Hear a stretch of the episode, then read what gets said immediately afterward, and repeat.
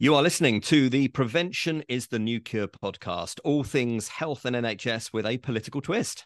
And that's with me, uh, Dr. Helen Stokes Lampard, and Steve Brine, MP.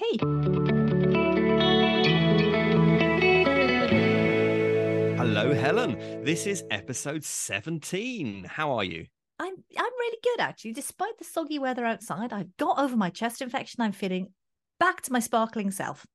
Oh, brilliant. Okay, well, look, we will just tease that we have got our most high profile guest yet on today's podcast. We will introduce have. that person very, very soon. Yeah, look, before we go on to that, and I am genuinely excited about our guest, um, you're on your travels again, Steve. I just fess up. Where are you and what are you doing? And how does it relate to the podcast? I can't say that it's soggy. Um, we're in Singapore this week, uh, and oh. it's jolly hot. Um, we are here with the select committee, and we are doing this as part of our future cancer inquiry, which you know we talked about many, many yeah. times. You know, it's something that I am passionate about. It is directly related to prevention in so many, so many ways. So, look, I mean, what I would say, the Singapore, we've been here since I lose track. Um, Sunday into Monday, we've been here since. So the, the Singapore mindset on cancer, Helen, I, you'll find this really interesting. Mm. Basically, what they do is they we seek to prevent. If we can't do that, we want to detect early. Yeah. And when we do detect, we want to give precision treatment. And I really like that. Yeah. So they had this thing called the Precise program, which is basically under the sort of Health for Life in Singapore. And what that does is sort of seeks to identify environment, lifestyle, genetic factors that cause, you know, heart disease, cancer, and the other chronic diseases in Singapore. So, you know, when it comes to genetics bit of it, basically, I think they they take very much a lot of inspiration from the UK Biobank, and it's quite interesting that we've talked to a lot of people here who've trained in in England. Um, yeah. Um, they've trained in the NHS. So they have a huge amount of respect for it. They get a lot of inspiration on genetics from the biobank, from the Genomics England work. Good. And they what they're going to do is try to scale that, I think, to the to the Asian context. Then on the sort of the lifestyle, the prevention stuff, look, I think the Ministry of Health, the Healthier SG, Healthier Singapore stuff, they have this thing called the Healthy 365 app, where basically you, Ooh. the app is then linked to your ID card number, because of course everybody here is very, very much linked into the government. And you get rewards, for instance, for the number of steps that you do a day, the rewards that you can spend on certain healthy eating um, products in Singapore shops. So I think that is quite interesting, isn't it? That, mm. that, that, they that they do that. But um, but yeah, I it suppose. All... Yeah, go on. No, I was going to say also that produced a huge rich source of data as well coming back. Because if you're all signed up through something like that, then the data that's being fed in is going to lead to better information going forward. So I think there's a real cyclical thing there. But I'm presumably to sign up to it, you have to uh, agree to your data being shared in that way. You do, you do, and they're quite hot on that. But I mean, I suppose the other prevention stuff they're doing. I mean, it's all it's all very familiar. So smoke mm. free, just like us. Um, you know, you have to smoke in little defined areas if you if you do. Vapes are completely banned here, not just oh, disposable vapes. There are no vapes. Some people people do vape, but they're doing so illegally. Um, obviously, big healthy eating, regular physical education. That's the the app thing we're talking about. A big mm-hmm. alcohol push. They're not. I don't think they're big drinkers in Singapore. I mean, a beer here is super expensive, which yeah. maybe they, they move the price basically. Yeah, it's a big disincentive. Yeah, even for me. Um, and and vaccination. I mean, I think they're you know they're very very hot on vaccination and want to get even better on that. On the environment stuff, it's really interesting. So one of the big cancers, one of the big Asian killers, is gastric is gastric cancer. Right. Um, and I think that's caused by I forget I forget what it is that that is the virus that causes gastric cancer, but we've heard quite H. a lot. pylori. Helicobacter H. pylori, exactly, and and and I think big liver, a lot of liver cancer here because traditionally, of course, they didn't have Hep B vaccination. Mm in a lot of Asian countries. So it's not, you know, Hep B infection in the West. I think I'm right in saying, isn't it, is often linked to to lifestyle, as yeah. in alcohol consumption, for instance. And, whereas intravenous drug use, yeah, and intravenous drug use, exactly. Whereas here, it's more of a of an infection leads to that. So, okay. so that's sort of where they're going on, I suppose, on the the healthy lifestyle, on the prevent stuff. I mean, honestly, and, I, am going to put a lot of links to this up on my social media and mm. the Select Committee social media, and then on and we'll share it on ours. But we met people earlier in the week from something called Project Cadence, which is basically stands for Cancer Detected Early Can Be Cured, oh, and it fab. seems to yeah, it seems to me that it's basically their version of the Galleri trial that Grail are doing, mm-hmm. which we've talked about before, which is the blood I'm test. involved in, yeah.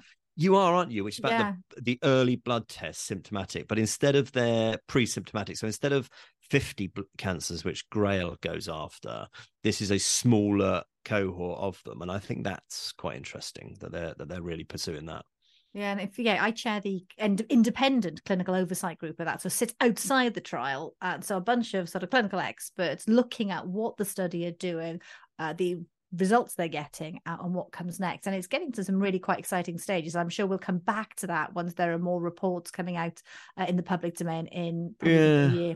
I think the, the, the, third the third string is sort of you know as I said uh, you know you want to take it early and or they want to prevent it they want to detect it early and then of course if when they do find it they want to treat it pre- precision treatment so mm. we're going to meet tomorrow so we're talking Thursday and it'll go out later on today but we're going to talk tomorrow to uh, Professor Dario Campana um, who is one of the original founders of CAR T treatment, oh. CAR T cell therapy treatment, which yeah, yeah. again, test my medical knowledge here. I think I'm right in saying that what they do is they take cells from a cancer patient, yes. they then give them superpowers, yes. and then they put them back in to attack the cancer cells. Am I right? Perfect. Yes, but without okay. a red cape and no red pants involved. exactly. Yeah, yeah, absolutely. So, so we heard a lot about that and um and the work that's going on here around that. He's he's based here, even though he's an Italian.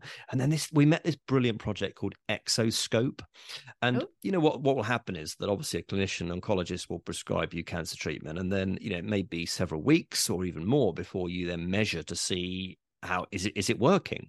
This exoscope this this this piece of tech this health tech that's been developed can tell you within 24 hours whether it's working. Now just think of wow. the game changer that that could be. I'm really excited about that that is genuinely exciting. So where are they at in the trial stage? There's Exoscope. Hmm. Um, mm. so there, yeah, it's in it's in trial at the moment. Um, okay. but I think it really could could save a lot of lives. And you know, ultimately, if it's not working and it's not going to work, then you give people their life back. Yeah. Um, or what they what they have of it, yeah. yeah. And instead of being given toxic treatments for the rest of your days, you know, you can go and go and have some quality of life that's left. So I think particularly Good. for pediatric oncology, that could be really, really I, a real I, game changer. I can see it throughout the generation, Steve. But yeah, you're right. With pediatric, might be the priority. Yeah, so that's what we're doing here. Wow. Well, I've got a little bit of news to share. I've been yeah, on my on. travels too. So so my news is next week I am going to be at Bletchley Park at the Global AI Safety Summit. Now this is the sort of frontier AI, the, the, the big, exciting and slightly scary end of AI. Um, because I, you know, I'm a member of the expert advisory panel to the AI task force, not because of my tech knowledge, but because of my knowledge of people in society. But there's only it turns out there's only hundred guests going, so it should be fascinating. I think we should talk more about AI and disease prevention in future episodes because I think there is. I'd love to a phenomenal potential here. Once we get the safety stuff sorted, the potential, the untapped potential is amazing. But I also worry in terms of the regulation. We've got amazing regulation, high quality of the narrow focused AI side of things, but we haven't against the more general AI. So lots for us to pick up at another time. And of course, the Prime Minister tomorrow, Friday, has his big AI summit, um, which will be really interesting. So, yeah, let, uh, uh, push the pod around when you're there, Helen. Let's see if we I can find some decent guests to come on. See what we can do. see what I can do. So, um, party conferences. This was this episode. We were going to touch on the Labour Party conference, Steve. Yeah, yeah. Let's conclude conference season. So you watched it as I did from afar, like the yep. punters, and you saw what was said about health. What was said about health? So, look, there were, in summary, I don't think there's much to argue with with what was said. Wes Streeting's big speech had a couple of key announcements: um, two million more appointments a year to help cut waiting lists, tick. Uh, Seven hundred thousand more appointments with NHS dentists. I think we need far more than that, to be honest with you, given the NHS dentistry crisis. But it's a great start mental health support in every school. I like that one. Uh, good to hear we've you know touched on children and young people a lot and i think mental health good to hear that. Mental health hubs in the communities and doubling the numbers of scanners. Obviously you need people to work, work them. And of course the biggest expansion of nhs staff in history. What do you think? Um, look, I I'm all for people who get on the page of cutting the waiting list. I'm all for people who get on the same page as us on prevention. And Keir Starmer and Wes Streeting have both spoken about yeah. that. And I think that's that that agenda is secure, whoever wins the election when it whenever it comes. On the extra the hundreds of extra appointments mm. to to cut back on the waiting list um, and there being a seven day nhs to do that i can't help but feel that I've heard this before. And I've certainly got the scars on my back, having been with the then health secretary when, when it was tried before. Mm. I think that is going to prove more difficult than than is, was said from the conference platform. That's not to say that it shouldn't be tried, uh, because it's a council of despair otherwise. But I think that could prove extremely challenging. The dentistry thing, yeah, totally. You know, in opposition, you've got to reflect back in many ways the public's anxieties as much as you have come up with solutions this far from an election. But you know, we know we did a big piece of dentistry earlier, dentistry work earlier this year, and we know that the challenge is the dentistry workforce. There's plenty of dentists; they're just not working in the NHS because the contract yeah. sucks. Exactly. And so, until I hear something really good about how they're going to get NH- get dentists back to the NHS, um, I think it is just reflecting public anxiety back at them. But I mean, look, they they are a serious operation. Keir Starmer and Wes Streeting. Uh, Wes's heart is in the right place, and but if the polls are to be believed, you know he will be the health secretary in in a year or so's time. Um, and you know we want to work with whoever's health secretary for the things that we care about. Yeah, let's see if we can get Wes on the podcast at some point. There's lots to talk about. One hundred percent. Yeah. Um, other things from your travels. Yeah, so I have uh, had a real flurry the last couple of weeks of speaking engagements. Um, I, however, haven't been as exotic as going abroad like you. Mine's all been in the UK, but you're going to love this one. I went up to York to speak to a conference of GPs, part of the Modality Partnership, and I was in a room with about 150 happy GPs. Steve, it was so refreshing. Did you bottle that? I well, I, in my in my heart, I did, Steve. but you know, uh, one thing you love this one, and we, we both love music. But the icebreaker I had to uh, launch the conference was to get us collectively to write the lyrics for the partnership song and then sing it all together. Oh my and life! They had a great musician, a sort of vocal coach there to help us through, and they'd set a basic tune up and a few basic lines to get us started. It was awesome. When I find the link, I'll send it to you. But Brilliant. then, yeah, then I've done quite a bit of stuff with Macmillan Cancer. I got to visit some amazing sites in Liverpool. I'm really interested in what you said in Singapore because we heard work about work going on with people who have cancer that is treatable but not curable. So that the, there's no prospect of cure. It's helping people have the best supportive care throughout the life they have. And some of the awful problems we run into in the NHS are because of the boundaries of care. You know, the primary secondary care divide, where people run into a problem, they go to their GP, and the GP doesn't know how to get them back into the secondary care bit they um, they need. One example I saw was patients who are filling up with fluid in the abdomen, you know, ascites, this sort of liquid, um, and needs draining off to make them comfortable. And they've, they've just done this fantastic direct access pathway, which just made total sense to me. And I, I loved it. Uh, I spoke to Macmillan Primary Care Professionals Conference in Birmingham. Oh, what inspiring people, Steve. People focused on improving the primary care end of things to speed up diagnosis and improve pathways. So loads of good stuff there. And finally, I spoke to the Ministry of De- Defence Medical Appraisers Conference. So these are the doctors in throughout the tri services who appraise other doctors and support them in their professional development. And the NA and the military, obviously, they do logistics brilliantly. The day round to time, and nothing with doctors normally runs to time. No waiting there. Um, but they're they're way ahead of the NHS in many ways in terms of looking at moral hazard, burnout, and even though their financial pressures are just as great as the NHS, there's this fantastic narrative they have about how processes and systems should be designed to support and nurture individuals and not just tick boxes and hit KPIs. And I really loved it. Yeah, it's interesting to get your update on GPs. Um, another reflection from from here in Singapore is that I we met our opposite number committee uh, the other day. The the the they call it the government parliamentary committee, basically the health committee here. And Dr. Meng, who is the chairperson, who mm. went to University of Cambridge, where, where he studied medicine, Trinity, and uh, you know I think his deputy studied at Loughborough. And, mm-hmm. and and Exeter, so you know they're all, as I said, they're all, all trained here. But I asked them, what do you think from the UK medical NHS. What do you think that you most covet, and what do you think the biggest challenge is? And as I used to get when I used to travel um, as a health minister, general practice Eh, you know they are try they want to see more of the general practice model yeah. here in Singapore because yeah. he, he, he, the way he put it I thought was brilliant. He said, look, even in the interior in the era of intelligent data and AI and apps, that personal contact, that conversation with the doctor is critical. And you know they want to take the best bits of general practice and they want to and they want to see more of it here in Singapore. And I thought that just was just says it all, doesn't I, it? Really, I couldn't have put that better myself, Steve. Absolutely yeah, right. He, he, and he uh, yeah, well. love it, love it. Okay, hey. should we take a break and then introduce our guest?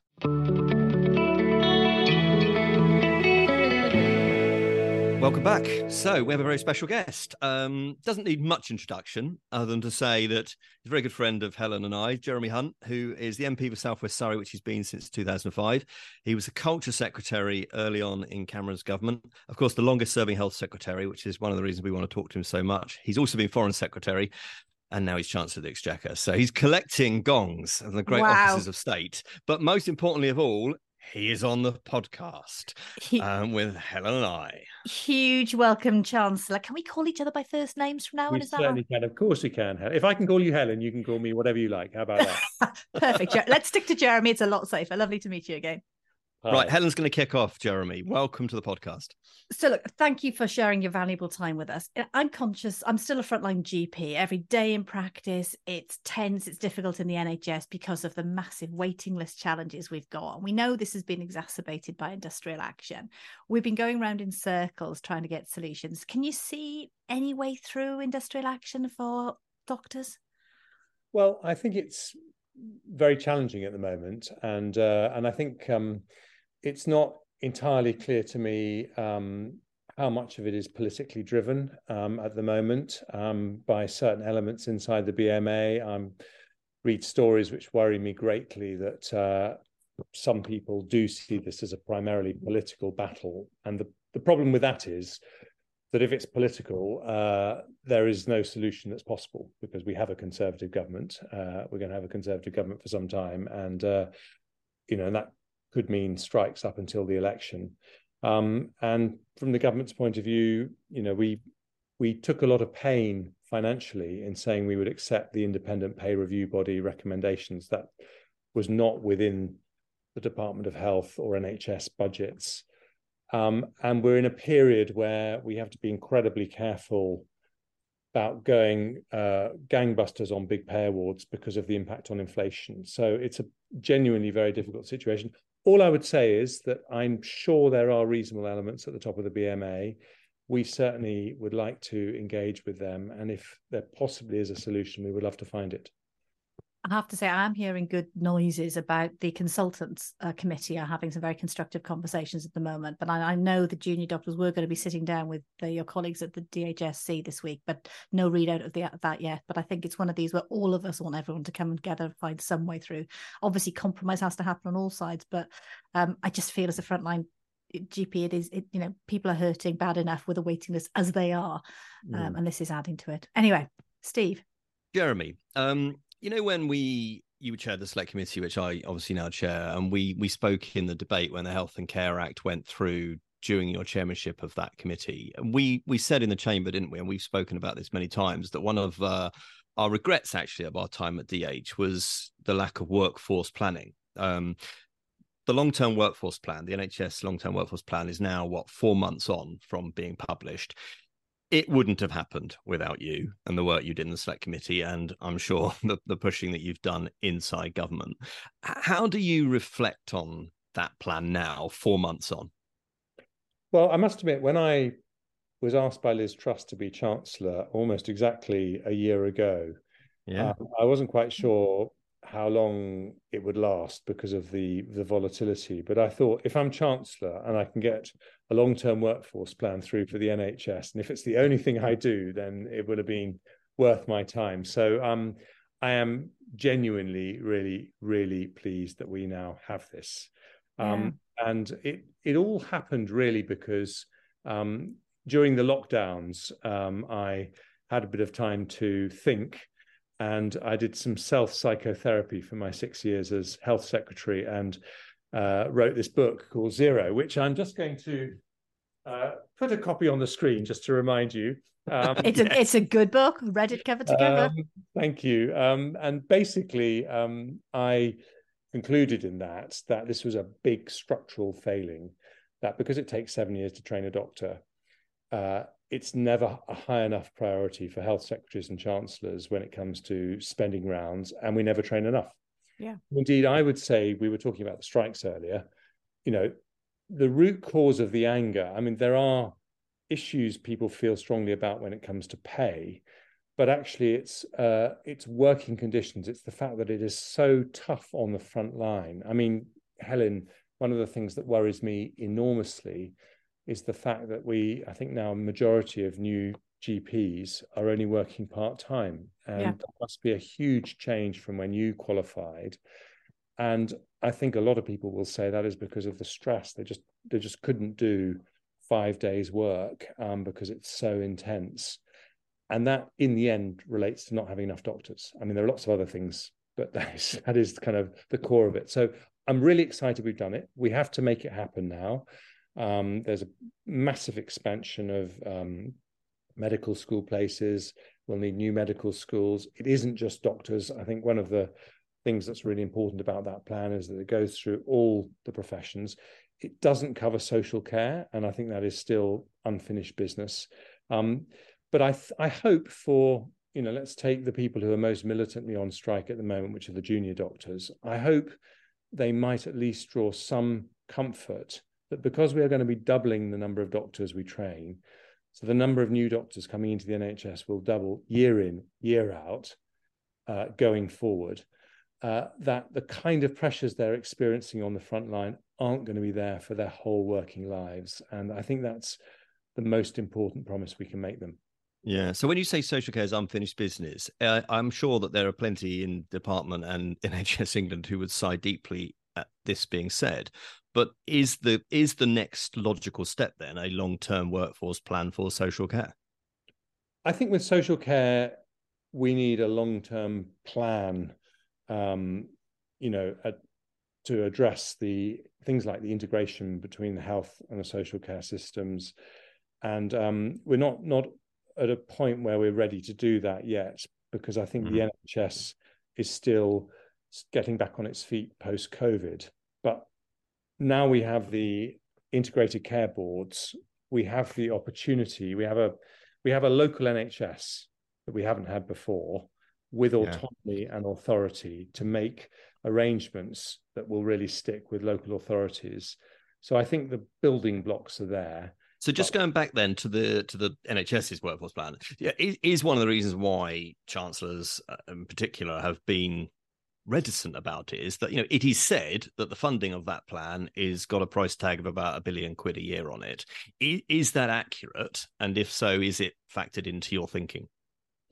Yeah, it's it's it's probably more than that actually, um, and we're committed to funding all those extra training places absolutely, and uh, and to growing the um, long term NHS budget um, in a way that will mean it'll be able to employ the extra doctors that we train. So very much so.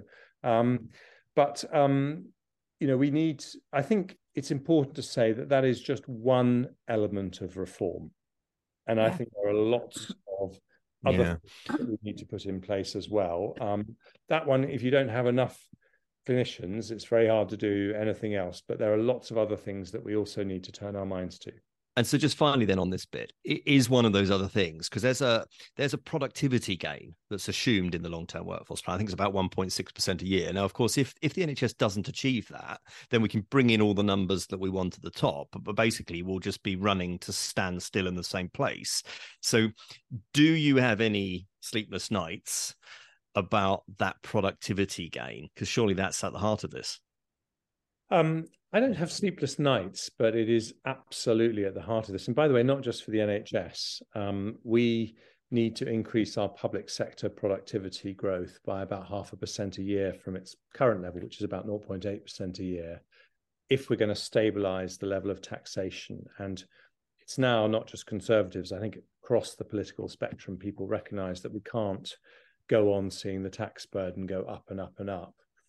And the only long term way to resolve that is by higher productivity. Now, the good news, as far as the NHS is concerned, is that you don't need to be Albert Einstein to see how to improve that productivity. Yeah. I mean, you can go into any part of the NHS and you see incredible inefficiency, which is intensely frustrating for the people who work inside the NHS. Um, I was uh, in St Thomas's last week as it happened, and they have just uh, a couple of weeks ago switched on Epic, their IT system, which will be completely transformational for them. But I suspect they're one of the best in the NHS, and there are many, many hospitals who who have different IT systems in different departments, and you know nurses spending you know a third of their time filling out paper um, and or you know typing into a screen when actually this is information we already have about that patient. So I think the opportunity for improving productivity in the NHS is huge,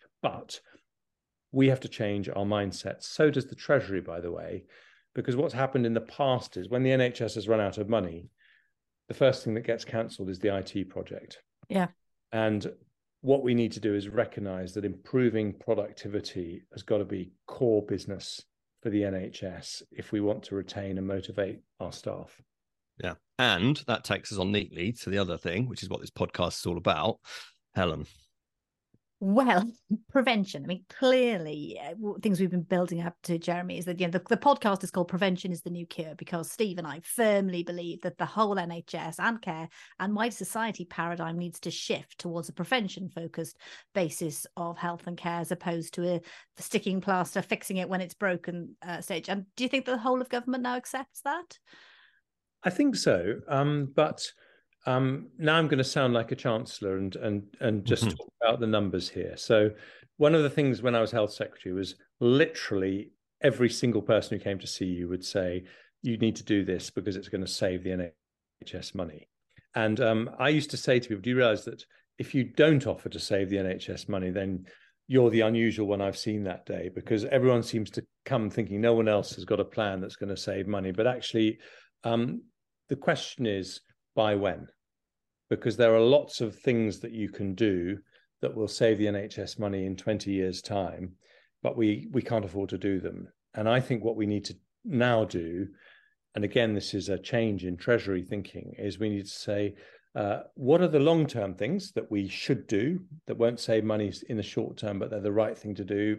Smoking, obesity, those kinds of things. What are the things that could save us money within five years? if we spend money up front in years one and two, break even in years three and four, and by year five, we're actually saving money on the whole project. What are those things? Now, I think there are lots of things like that. I mean, I think we're going to talk about it, but you know, early cancer diagnosis is a very good example because the yeah. cost of and sexual health is another great one. Sexual health is another one, but there are there are lots of things like that where we should be prioritizing things which would give us short-term savings from prevention measures. By the way, not just in the NHS. You could you could look at antisocial behaviour um, and your your crime policies, and I think police forces are beginning to uh, understand this very well as well. Lots of areas.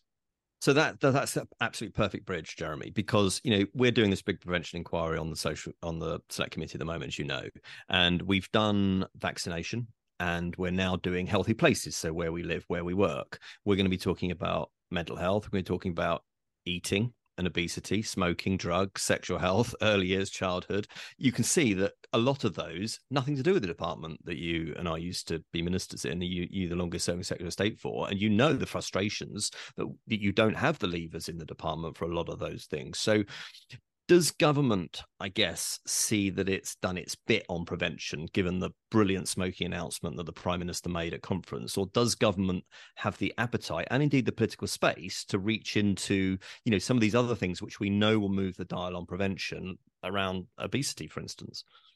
Well, I think the way it works on public health, my conclusion um, after my time as health secretary was that each generation of politicians has a responsibility to push things forward as much as they can and build on what their predecessors did.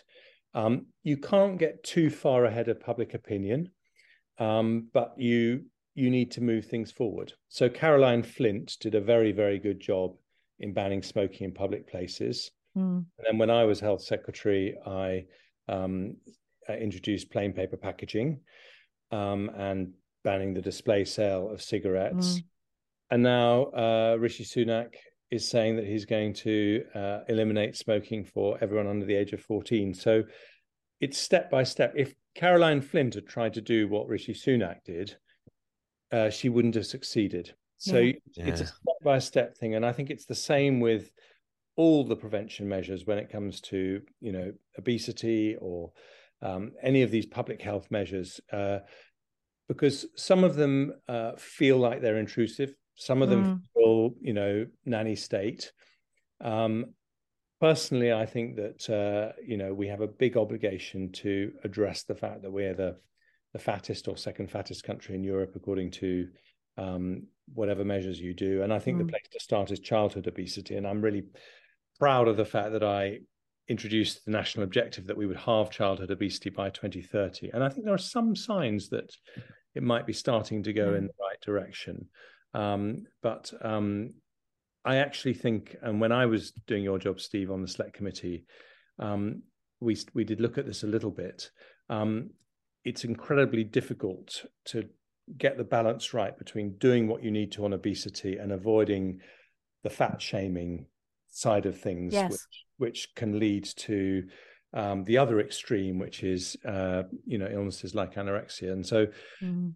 getting that right is is very challenging and difficult because yeah. I think on obesity it is very linked to social class, and so um, you need to try and find a way of targeting your messages to the people who need them the most. Yeah. Can I can we talk ca- can we talk cancer? Yeah, that's what I was going to go for. If that's all right. Jeremy, I mean, all of us have been touched by cancer. I know you very personally, relatively recently, and we are sorry for your loss. I, obviously, I'm a trustee of Macmillan Cancer, one of the largest and most recognisable of the cancer cancer charities. But of course, there are hundreds of amazing organisations out there. Steve and I have talked a lot here about cancer prevention, and obviously, you know, first line primary prevention involves things like the HPV vaccine, and, and I know Steve very proud of, of what he achieved then as a minister with, with, with getting that through and getting vac- boys vaccinated. How do we, I guess, where can we go next in terms of government's interest in terms of early diagnosis and pushing forward to get diagnosis faster and, and, and, better? Because that is a quick win in terms of return on investment. If we diagnose the right cancers earlier that is is a big saving obviously for the, the individual for society and in for hard pounds for, for government yes i i totally agree with you helen and i think um you know we've got this big ambition um, to diagnose, I think it's 70% of cancers at stage one or two yeah. um, by 27, 28 from memory. Um, and I think that is absolutely the right objective for the system. And I hope we will really be able to turn to that. You know, I think we've we've got the elective backlog post pandemic, mm. we've got the the strikes, but for me, that would be the next really big thing that I hope the NHS can really start thinking hard about. I think these diagnostic centres are a brilliant innovation. Um, and I think um, it would also be really helpful to engage with the um, GP profession about this because um, lots of cancers are missed by GPs because they're seeing so many different conditions and uh, they might actually only see a very small number of people every year who actually have cancer. And so it's a needle in a haystack job in a way. And um, I, I, think we need to support GPs um, to uh, distinguish better because I think most of a GP's job is trying to keep people out of secondary care. Mm. But when it comes to detecting a cancer, you're trying to get someone into secondary mm. care as quickly as you can, and that's an incredibly uh, difficult to get that that that mindset right. Yeah, and one yeah. of my worries, of course, is the people who never get through the door to the GP, who try once or twice and then yes. give up and then present late. And certainly we, we see that. Sorry, Steve. Jeremy, as you, you know, I'm I'm speaking to you you both from from Singapore, where the select committee is talking about as part of our future cancer inquiry. Now they have a national cancer centre here. Obviously, we have the new Marsden being built in London, which will be fantastic, but it's not a national cancer centre. They have a national cancer strategy standing on its own, um, because cancer is in itself a chronic condition, as somebody said to me yesterday here. Um, we have, of course, the long major conditions strategy, which includes cancer. Uh, should should the sector be as worried as it is about that? Um, I think the truth is that um, when the NHS is under the pressure it's under, it's very important to people that we are honest about what we are able to prioritize. And I think at the moment, uh, particularly because of the strikes, it is really very, very hard to have individual disease strategies um, in the way that we've had in previous times. Would yeah. I like to get back to that? Um, you know, of course, I think it's a it's a great idea, and uh, you know, I remember we shortly after. Well, I did the NHS ten year plan, um, and uh, you know that had a very strong cancer part to it. But I think we also have to be honest that the NHS has just come through its biggest ever test with the pandemic. And um, so I think it's going to take a bit of time before we can start doing those things. But what I would say, Steve, is that um, what that pandemic taught us was, first of all, that the NHS actually did a very, very good job when it came to COVID. And I think it's now, it's interesting if you look at our excess death rates compared to other countries, uh, we were no worse than uh, countries. And in fact, you know, I saw some figures recently that said that we actually had lower excess deaths than Germany, which was certainly a very different picture than was presented. Yeah. More broadly. But we've also got to be honest about what went wrong. And the reason that the NHS was able to respond so well to COVID was because in a centralized system, we switched off all the treatment for other conditions. And we were able to do that um, in a way that other countries couldn't. And the price we're paying now is an enormous backlog. Yeah. yeah.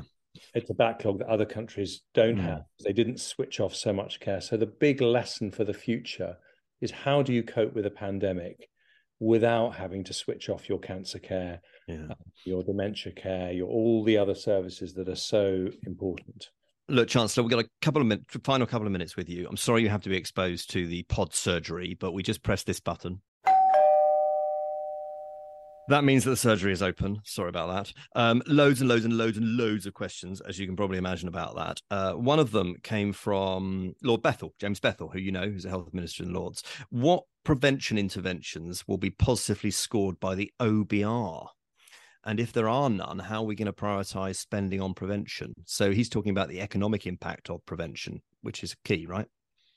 Um, the OBR probably wouldn't score at that kind of a micro level. Um, but what they would do is they would make a judgment about the overall credibility of the NHS budget and its ability to live within what we can afford for it. And to do that, we are going to need to do prevention. Yeah.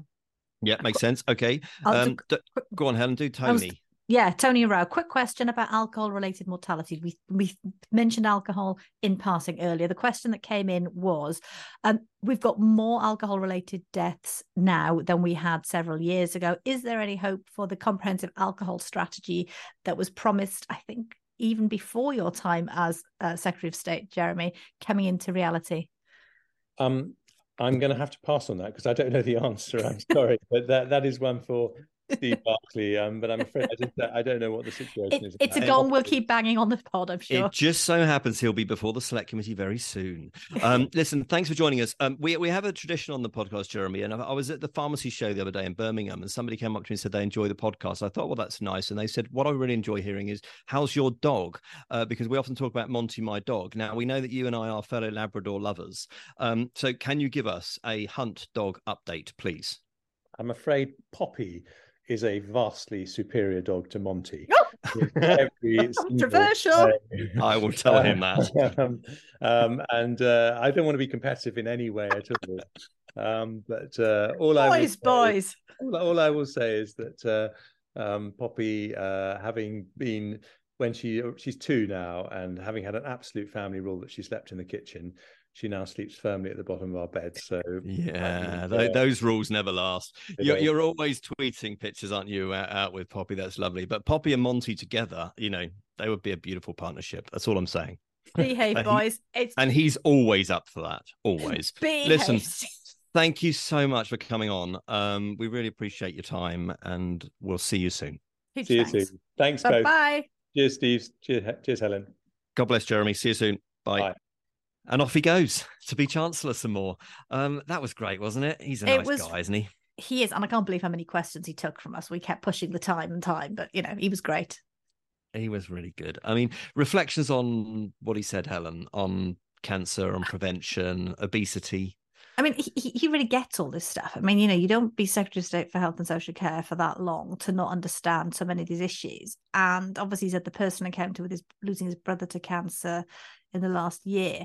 Um, I think I'm conscious he had to be careful what he said, how far he could go with anything related to, to the money, which is always a limitation. And and I wanted to push him a bit harder on a couple of things, but I just I just wanted also to just sit back and listen to what he had to say to say. I think I think the politician there and the guy who's number two in the government, the when he said about when I asked him about obesity and you know is the smoking move that the, the, the prime minister made at conference is that sort of the government's bit on mm. prevention mm. for for the rest of this parliament and you know he said didn't he you can't get ahead of the public and i, think that is that is interesting but it's also just realpolitik isn't it that you know yeah. the public are where they are um, but also the politics is where it is and I know the evidence stares us in the face, but we also have to recognize the, the political situation is where it is. And um, you know in an election year it's going to be very hard to to move too far on this stuff. So we've got to be careful about how we do it as a government and make sure that we have the evidence base behind us which is where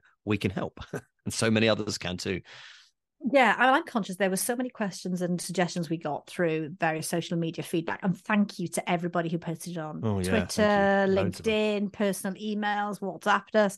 Uh, we tried to incorporate quite a lot of your questions in, in, into what we did pitch to Secretary of State, but I think there's a lot more we can pick up in future. I thought his challenge about the alcohol one was fair enough to say, no, that's one for Secretary of State for Health and Social Care. Um, although I do think we should come back to alcohol in future, Steve. Yeah, and, and he de- and he definitely definitely, and he also accepts, doesn't he, the premise that prevention is really the only real route yes. to us to a sustainable NHS. I mean, I think yeah. if you accept that as your basic promise, it's a good place to be. And um, yeah, it was really nice to talk to him. And of course, you know, we got a dog dog update. Oh, wasn't that a treat? Although I have to say, at one point, I did think I was going to have to throw a bucket of cold water over the pair of you. No competition necessary. All dogs oh. are lovely. I'm well, going to feed back to Monty nearly. that I've found in the perfect suitor. Don't do it, Steve. Don't. Although to be to be fair, to be fair, to give you a Monty update just briefly, he isn't choosy. You, well, you've implied this before, Steve. And look, you know, I, I I always say playing matchmaker is a dangerous game to play. So I would just let Monty do what Monty does, but be nice about it. Yeah, well, this weekend he's off to his dog sitter because uh, we're we're doing something that we can't take dog to. So he's off to see Karen. Oh, with her with Karen. her dog. He likes Karen and uh, her dog Rocky, and uh, we often get a photo from Karen of him on his back, legs in the air, everything on display on her sofa.